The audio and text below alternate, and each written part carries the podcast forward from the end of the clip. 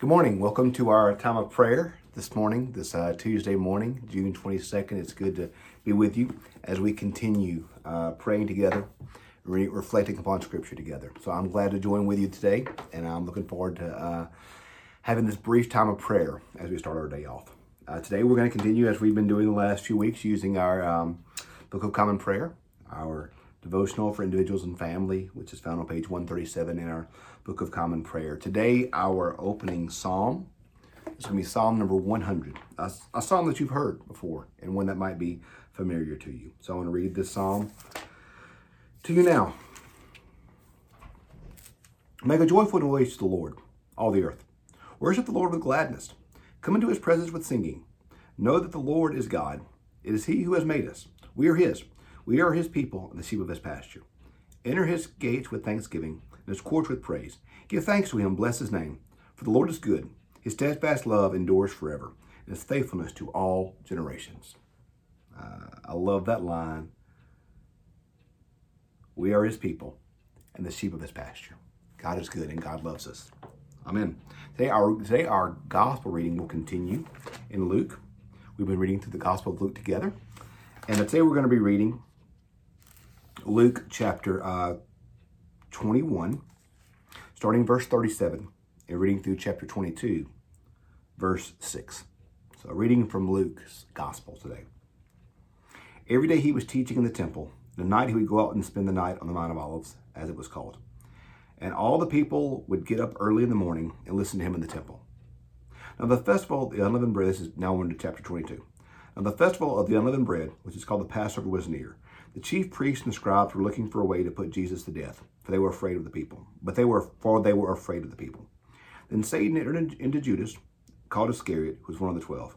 He went away and conferred with the chief priests and officers of the temple police how they might betray him. They were greatly pleased and agreed to give him money.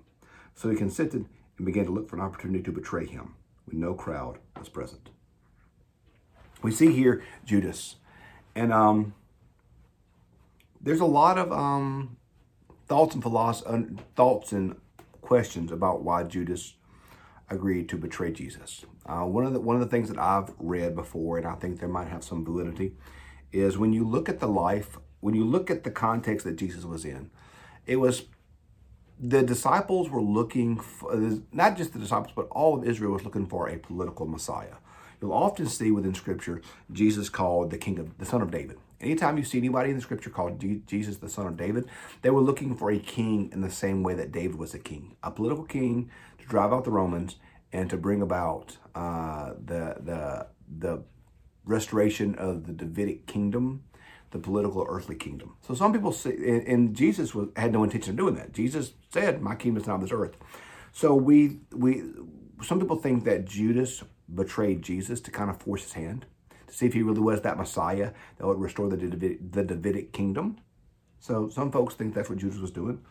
But here we see in Scripture the spiritual reality of what was happening. Then Satan entered Judas, called Iscariot.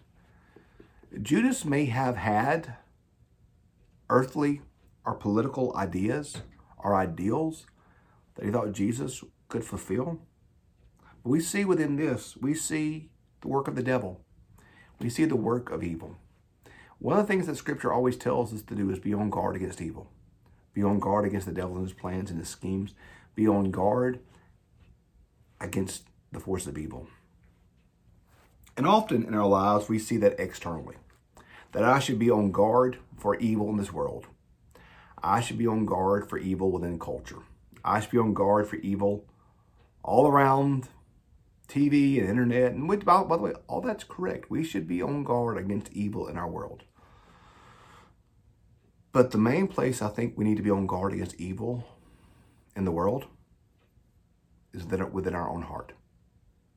Judas did not guard his heart. And because of that, the devil played on his fears, his doubts, his worries. And he entered in and led Judas to betray Jesus. So I do think we should we should externally be on guard against evil. But frankly, friends, the greatest place that we need to be on guard against evil is internally, within our own lives, within our own hearts. So may we guard our hearts from evil today. And may we seek to follow Christ with all that we do. Amen. I now invite you to recite our affirmation of faith together. I believe in God the Father Almighty, and Jesus Christ, is only Son, our Lord, who was conceived by the Holy Spirit, born of the Virgin Mary, suffered under Pontius Pilate, was crucified, dead, and buried. The third day he rose from the dead. He ascended into heaven, and sitteth at the right hand of God the Father Almighty. From thence he shall come to judge the quick and the dead. I believe in the Holy Spirit, the Holy Catholic Church, the communion of saints, the forgiveness of sins, the resurrection of the body, and life everlasting. Amen. I invite you now to pray with me. Loving God, as we now begin our day together, we ask for your grace to be upon this day, God, for all the potential that lay ahead. God, for all the doors that you're going to open today, Father, all the ways of service you're going to lay before us, God, all the different places we're going to have today to serve you. God, thank you. Open our eyes to see where you're calling us. Open our hands to serve our neighbors. Open our hearts to receive your word. Open our spirits to be willing to go where you send. Open our ears to hear what you say. Open our very lives to receive you fully. We love you, O Father, Son, and Spirit.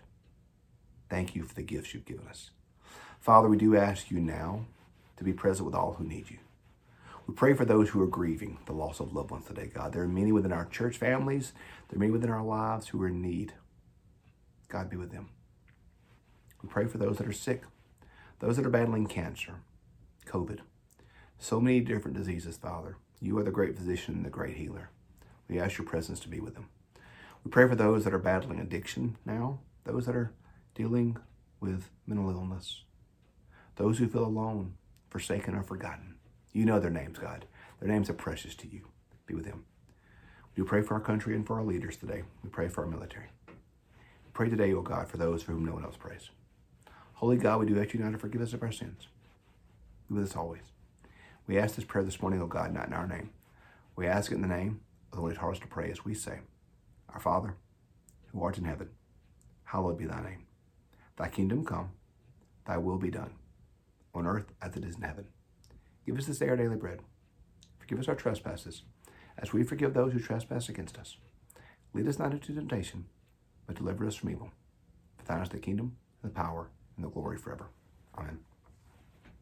Today, for our additional reading, I want to read to you from, I've been reading the last few days from um, my Rule of St. Benedict, which has been a concert friend of mine for many years. Uh, but I want to read to you today from a book now today that I'm reading called Perfect Love. Uh, it's about, um, it, it's a wonderful book by Kevin Watson, a Methodist theologian, and it's entitled Perfect Love.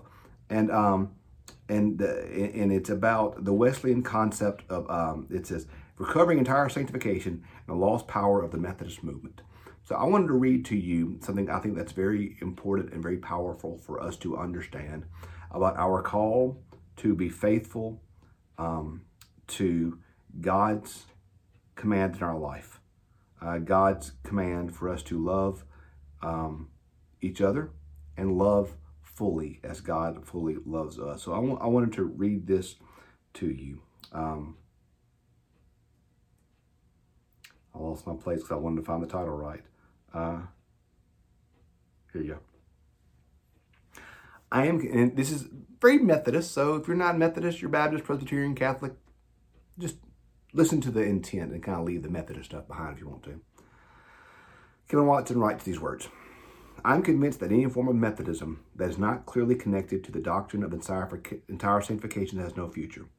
Any new movement or expression of Methodism must place our grand depositum at the center of our faith and practice. I am convinced, I'm equally convinced that if we as a people recommit ourselves to this, to this grand doctrine, God will breathe new life into our movement out of love for a desperate and hurting world. Here's what I see as being, being at stake, and this is what I want you to hear. We live in a world where many are desperate for hope and healing. We have a quiet desperation that comes from the numbness and pseudo connections that are developed from spending too much time connected to our screens and far too little time connecting in person in life giving relationships.